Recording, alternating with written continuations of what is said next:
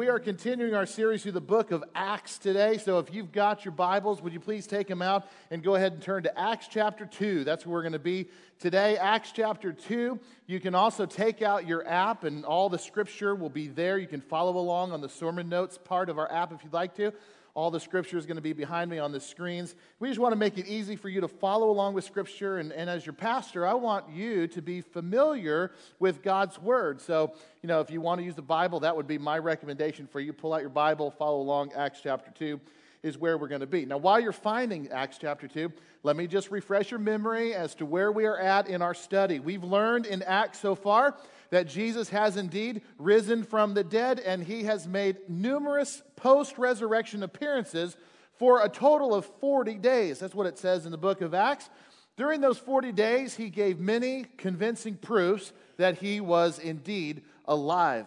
He also met with his disciples multiple times and he talked to them about the kingdom of God. That's what he talked about. Kingdom of God is, is God's reign in our lives, and, and we are his children, and he is our king. And that's, we're talking about God's kingdom.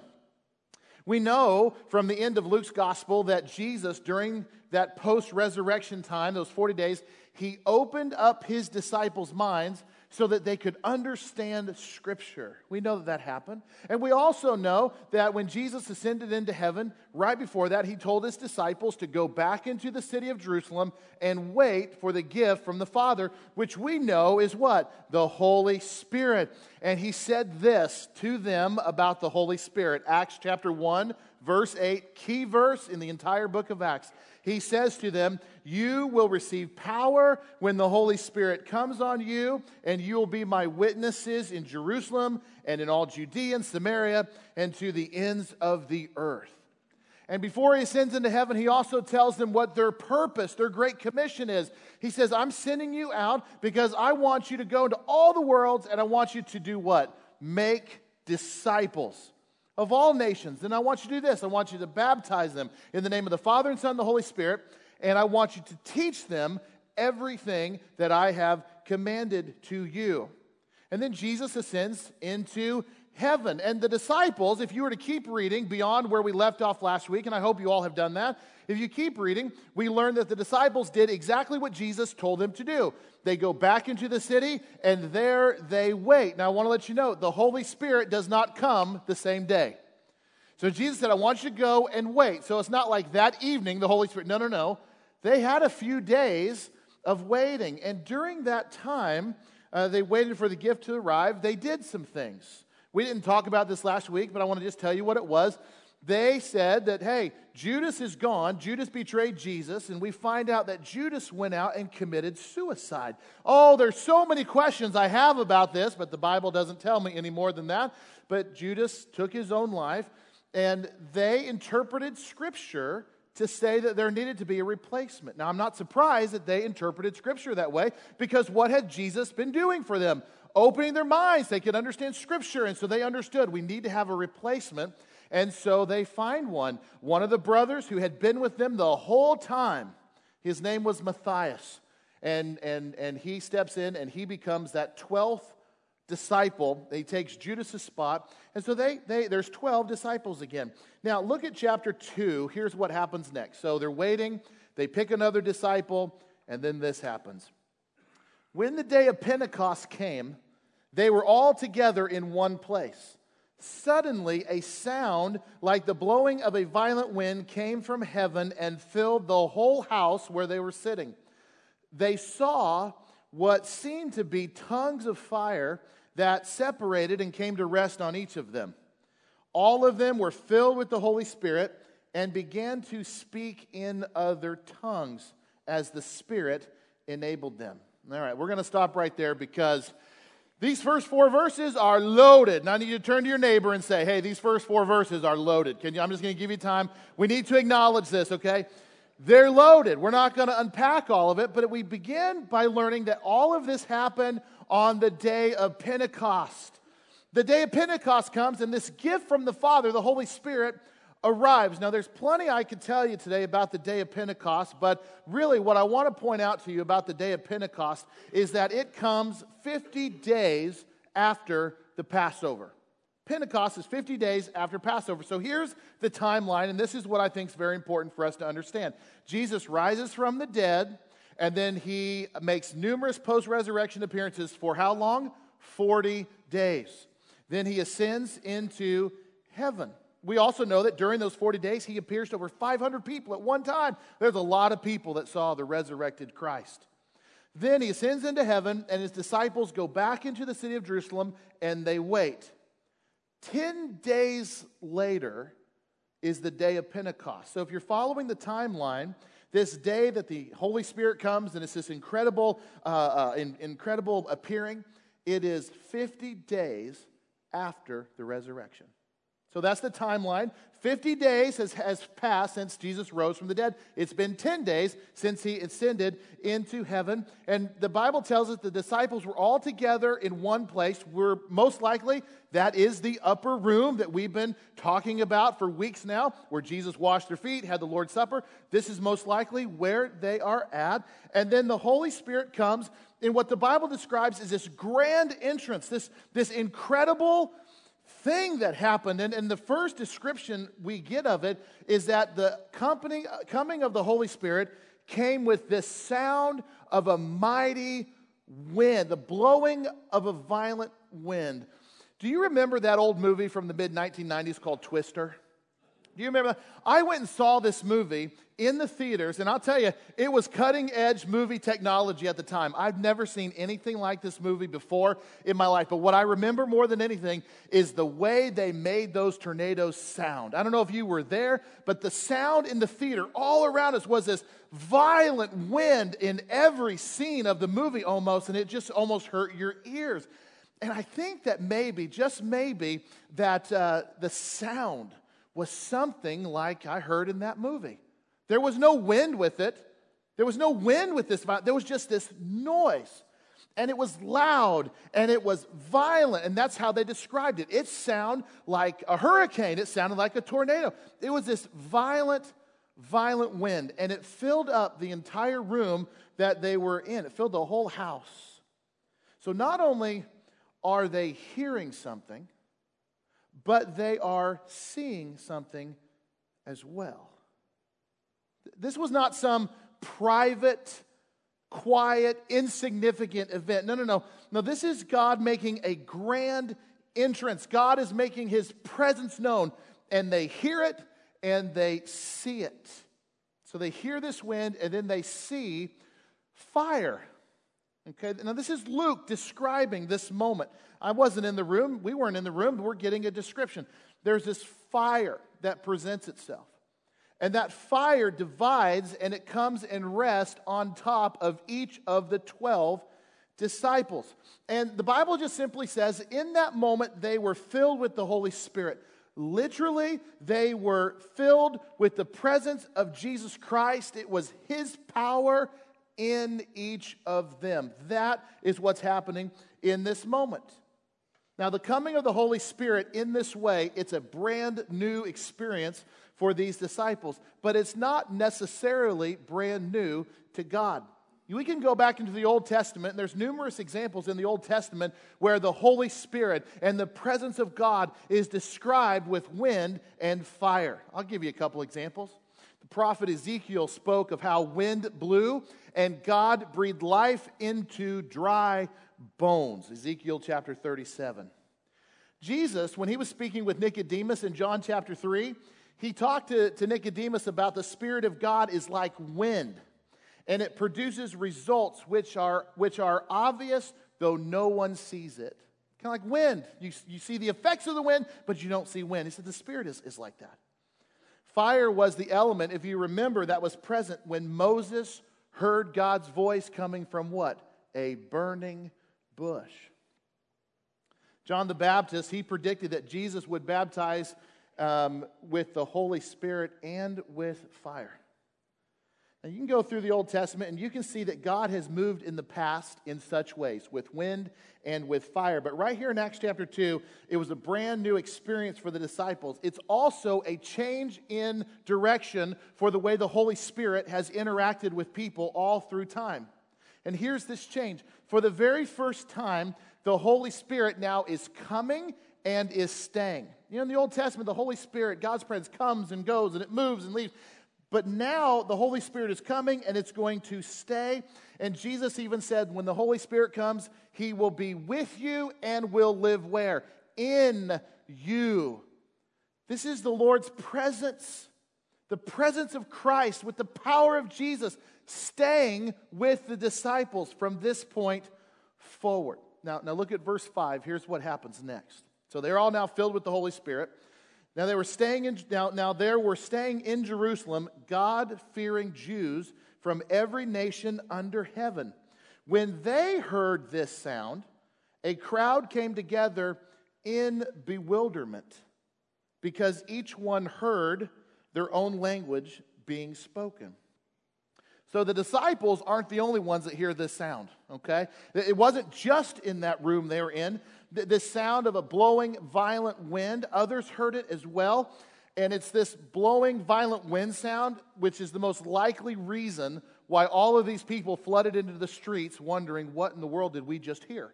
Have you ever been sitting in your house and you hear something outside, maybe a loud explosion? What do we do? We just walk outside. What was that? And, and we, we go and investigate. And I think there's some of that going on. This sound made its way through the city of Jerusalem, and people are walking outside going, Did you hear that? I heard it. What was that? There was no wind. What is this? I think that this wind sound is what drew people out of their homes to see what was going on. But what caused them to be bewildered, the Bible says, it wasn't the sound they heard, it's what they saw the disciples doing. That's what bewildered them. You see, when the Holy Spirit came on the disciples, they were now able to speak in what the Bible calls other tongues. Literally, this is what it was in Acts chapter 2. The words coming out of their mouths were being understood by people who did not speak that language. That was a special gifting that they had in that moment. They didn't have it just a few minutes before, but now they do. It would be like me, let's say, pretend, you know, I'm an American. Well, I guess that's not pretend, I am an American. But let's pretend you're all from the country of Russia and none of you speak English. And I'm talking to you here today in English, but as Russian citizens, you are understanding what I'm saying in Russian. That is the miracle that's happening. It'd be the same thing as like me speaking in English and all of you from lower Arkansas could understand it. I mean, that's kind of the same thing. No, I'm kidding. But you get it, right? I mean, we're, we're talking different languages, but it's all being understood the same way. And that was this miracle of tongues here in Acts chapter 2. And as you follow down through Scripture, the most logical place where this is happening is probably in the temple courts. Because we're talking about thousands of people that came out and are experiencing this. The only place in Jerusalem that really could accommodate crowds that size would be the temple court. So, most likely, the, the Holy Spirit came on the disciples while they were in the upper room, filled with the Holy Spirit. They themselves made their way outside and made their way through the crowds into the temple courts area. And when they were there, and all these people were there, they, they started preaching and they were filled, and people understood them in their own native tongue. We're not going to read all the different countries and places that people came from, but, but Luke lists off for us 15 different geographical locations where all the people came from that day, and they all spoke different languages. They all heard it, and it blew them away. Look at verse 12. Amazed and perplexed, they asked one another, what does this mean? So we've got some descriptive words. There was bewilderment, like, oh my goodness, what is this? There is amazement, perplexed, like, wow, what's going on? All of these emotions are happening in this time. They obviously, we can deduce that they knew something special was taking place, perhaps even supernatural was taking place that day. If you look at the very next verse, verse 13, it says this though some, however, made fun of them. They made fun of the disciples and they said, They have had too much wine. Let me ask you a question. Have you been there before? I mean, I mean, what I mean is amazed and perplexed at what God is doing and you're looking at what God is doing and you're like, that's obviously beyond me. God's doing something. I'm amazed. I'm perplexed. And you ask the question, what does this mean? Have you ever had that experience?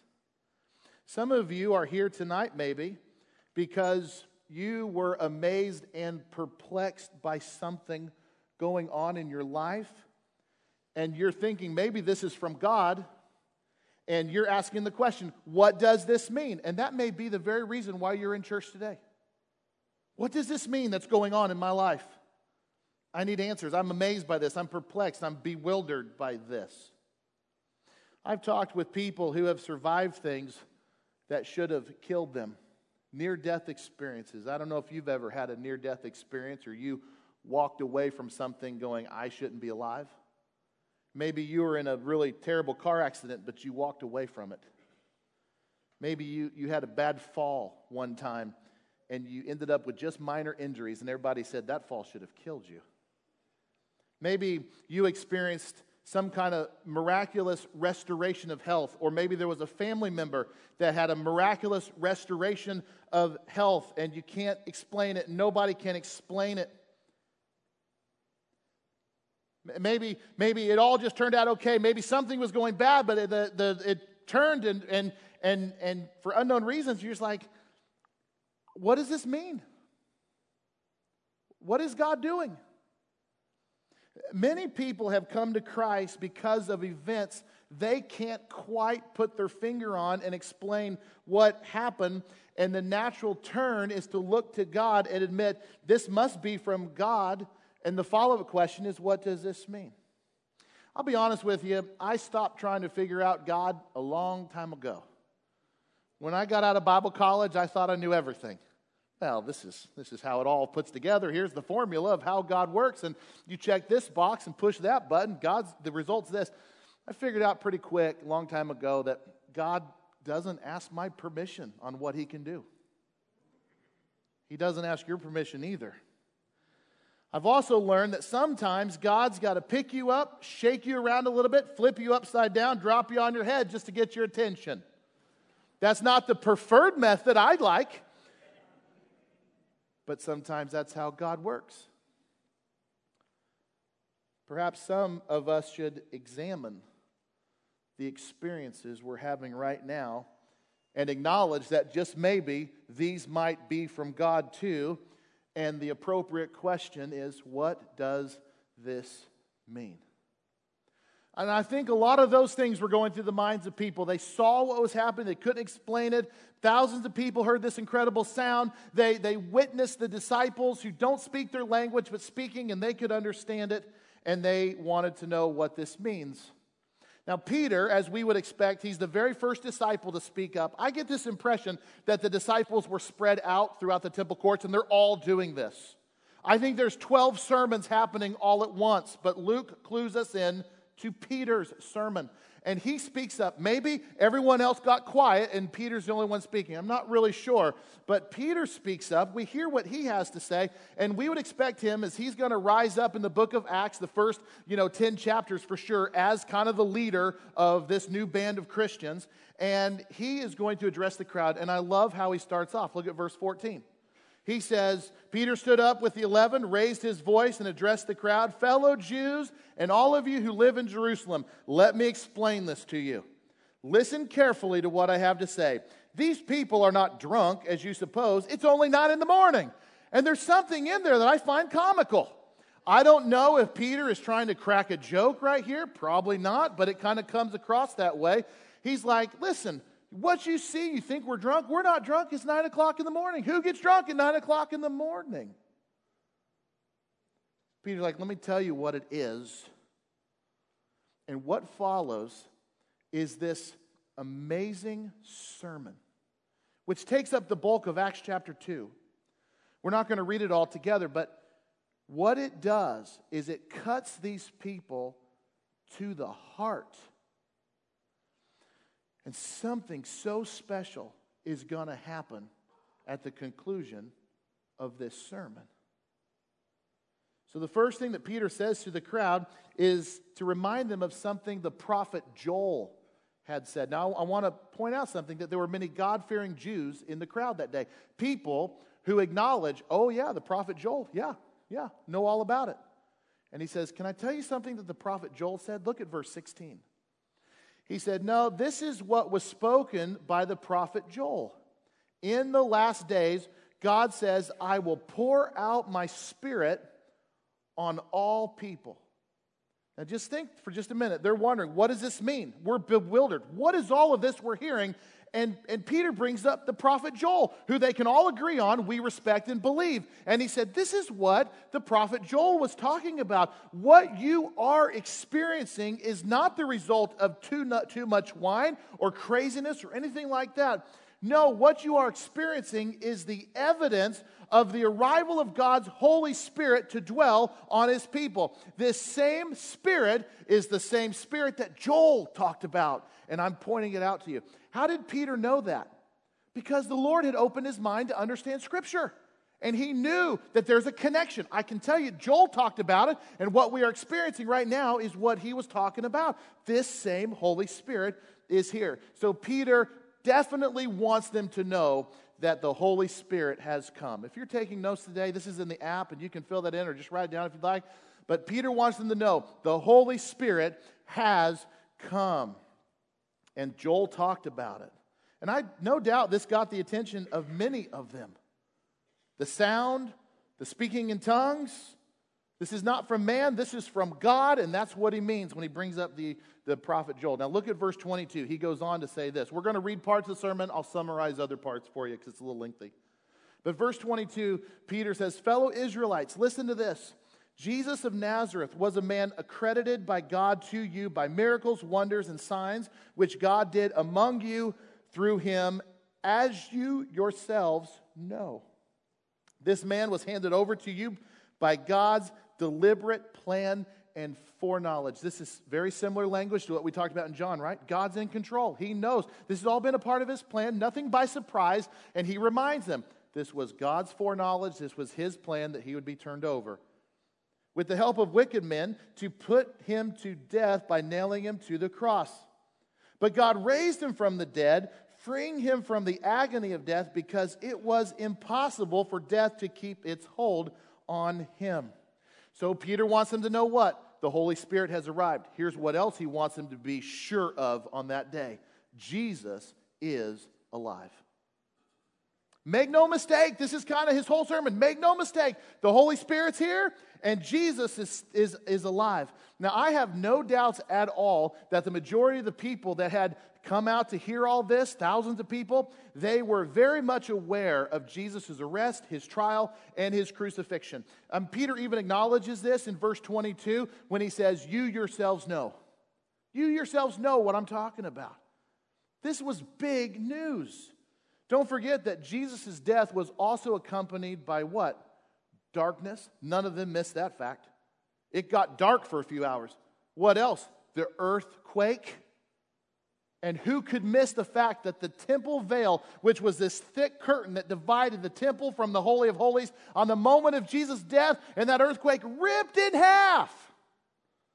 Symbol, symbolically communicating I am, that God is not separated from his people anymore. None of these people have been lost on these details. So Peter's reminding them of what they already know. Now, this crowd is also not lost on the fact that many have said that Jesus had risen from the dead. Some of them have maybe even seen him during those 40 days of post resurrection, and they had all had heard the official Jewish statement from the leaders that the disciples had stolen the body. They're all aware of this stuff.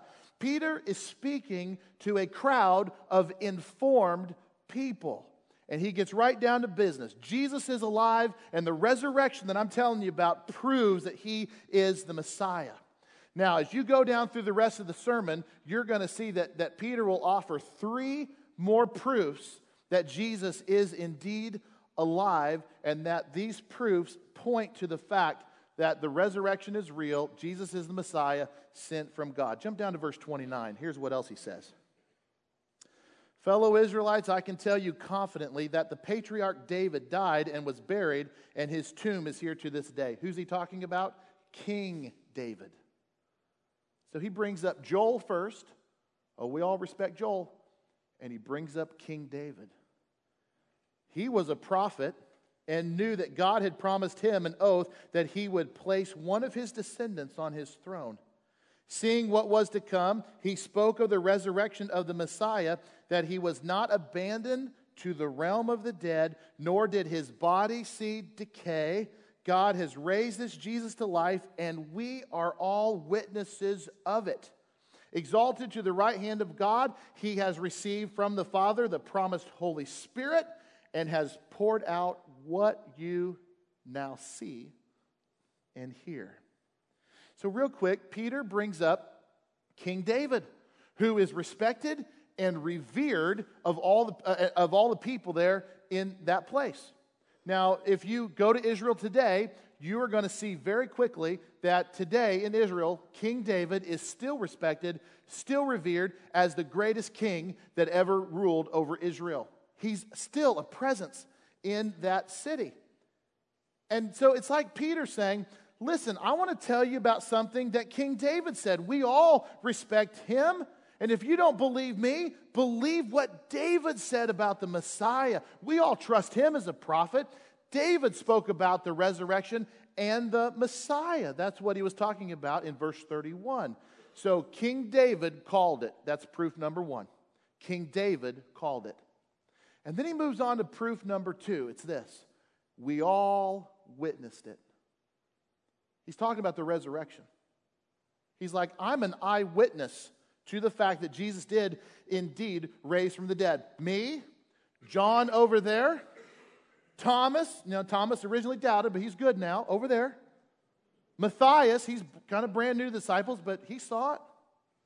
We witnessed the resurrection. All of us, we know it's true. We're eyewitnesses to it, and we are telling you the truth. And that's what he meant in verse 32 when he said, We are all witnesses of it. You need to believe us. But here's the question Were these disciples dependable witnesses? I mean, can we trust them? Can we believe what they said is true? And, and I would say, yes, we certainly can. And here's why when, when Peter says we're all witnesses to it, I believe him. Because if you recall that when Jesus rose from the dead, they didn't believe it right away. They didn't believe he had risen from the dead until Jesus appeared to them, and they were convinced after that. And I also think, too, that these disciples, there was no upside for them to preach a lie. No upside at all. This message that Jesus is alive brought them nothing but persecution and trouble every time they talked about it. This, this message that Jesus is alive, it would lead to many of their imprisonment and ultimately would lead to all of their deaths. John was the only one that lived up into old age. They all died for Jesus. I think, you know, there's a few crazy people out there. There's a few fanatics that maybe would believe and promote a lie for a time, but eventually they're going to cave if it's not true. And all of these disciples, they died for it. They believed it and they died for it. So when he says, We're all witnesses, I believe him. And many in that crowd that day believed him too. So he's like, Hey, Joel talked about this Holy Spirit. King David, he called it. We're all witnesses of it. And then he says this proof number three look around and see the pouring out of the Spirit, verse 33. What you are seeing, what you are experiencing, where did all this come from? It's evidence that the, the Lord has poured out his Spirit on us. The, the, the winds and the speaking in tongues, it's all evidence that all of this is true. Now look at verse 36. Here is the result of this entire sermon.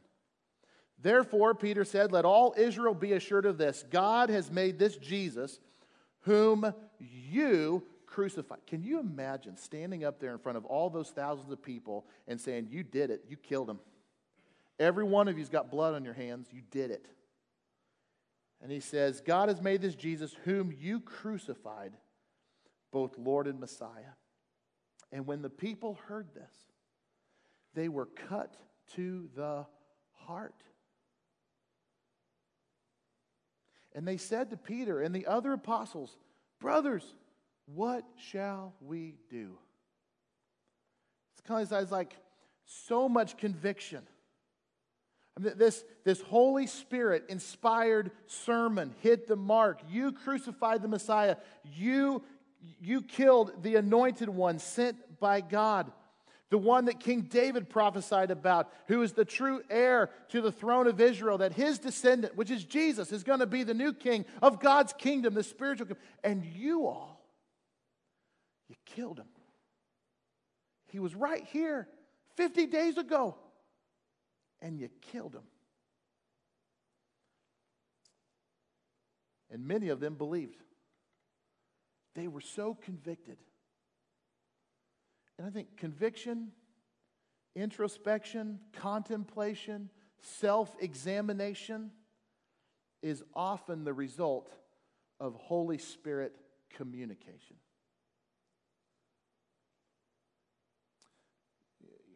You know, God's truth being presented in many different forms, one of which preaching. Have you ever heard a sermon and it caused you to be convicted or to self examine or to look internally and have some introspection and contemplate what's going on. That's the result often of the Holy Spirit. Have you ever been listening to a song and that song convicted you and caused you to look inside? The Holy Spirit's involved in that communication. Have you ever had a conversation with a friend and that friend, it was almost like they were delivering a message from God to you and it hit you right in the gut? It's probably because it was. Holy Spirit communication. Have you ever been reading God's word and it cut you to the heart? And it caused you to, to look inside and self examine and contemplate and seek forgiveness. The Word of God Holy Spirit communication. Holy Spirit communication often leads. This is what's happening in that they are cut to the heart because the Holy Spirit, through Peter, has delivered a message and they got the message and they understood what had to happen. What do we got to do? Tell us and we'll do it. And so the very next verse is, is Acts 2.38, perhaps one of the most famous verses in the entire Bible. Do you know it? Peter replied, Repent and be baptized, every one of you, in the name of Jesus Christ for the forgiveness of your sins. And what? And you will receive the gift of the Holy Spirit. Peter delivers this message of hope. Guess what, friends? Not all hope is lost. You can fix it. There is hope. There is, the sun can come up tomorrow. It's not all hope is lost. Your sin put Jesus on the cross. Your sin, your presence, with the help of evil men kill Jesus. But I'm going to tell you what you can do you can repent, you can be baptized. You unite with Christ. Basically, I'm going to go forward and say, I'm making a change, and I'm going to seal that change by the washing away of my sins. And I, am I'm, I'm standing before the whole world saying, I'm, I'm on Jesus' team now. He says, You can repent, you can be baptized, you can make a 180 degree turn, and you can go from an enemy of God to a friend of God, and none of that's changed today, my friends. You can still make that change in an instant. And what is the result of that change? You also get what?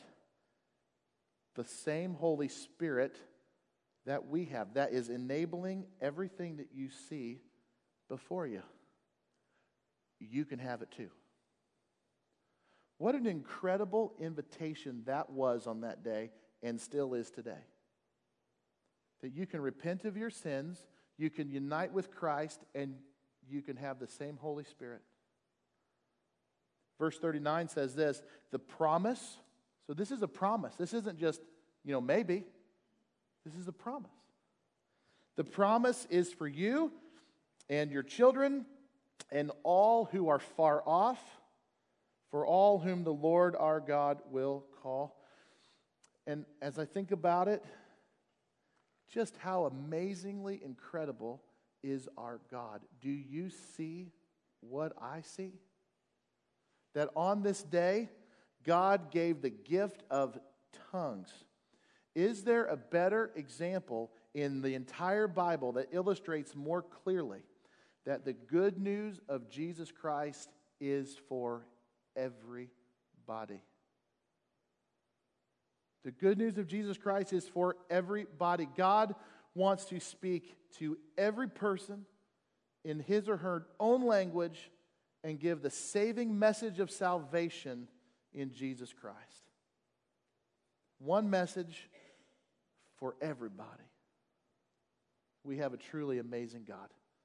And this is at the very heart of what all the book of Acts is all about. And it says in verse 40 with many other words, he warned them and pleaded with them save yourselves from this corrupt generation. How did they do that? Repentance, faith. Save yourself from it. Those who accepted his message were baptized. And catch this if you've never read this before. And about 3,000 people were added to their number that day. As best we can tell, we had 12 disciples and we had some other people that followed Jesus that weren't disciples, but they were followers, like Matthias, who became a disciple. That number was a little over 100 people at that moment. And in one single day, they went from a little over 100 to 3,000. And the church was born. More on that next time.